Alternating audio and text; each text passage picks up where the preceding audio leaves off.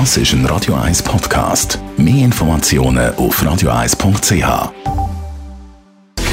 Gesundheit und Wissenschaft auf Radio 1. Unterstützt vom Kopfwehzentrum Irlande Zürich. www.kopfwww.ch Altersdiskriminierung im Filmbusiness, um das geht es in verschiedenen Studien. Und es ist ja schon sehr lange so, dass Männer, aktuelles Beispiel der Harrison Ford, der mit 80 nochmal den Indiana Jones spielt, im höheren Alter immer noch Rollen bekommen, während es bei den Frauen dann zu Hollywood ab 45 spätestens ziemlich kritisch wird. Sie kommen einfach keine Rolle mehr über oder keine gute Rolle mehr oder keine Hauptrolle mehr.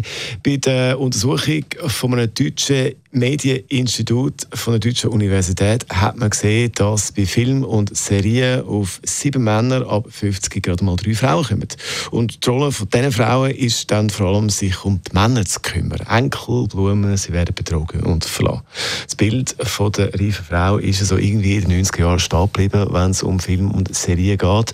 Äh, Reaktionen von einer deutschen Journalistin auf diese Studie, das war, dass für Filmschaffende die Altersgruppe einfach irgendwie nicht so interessant interessant ist.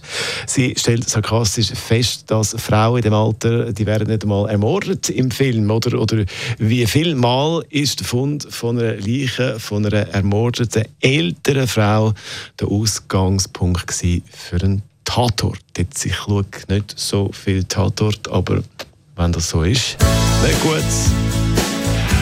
Und von dieser Thematik zu einem Film das ist ein Radio 1 Podcast. Mehr Informationen auf radio1.ch.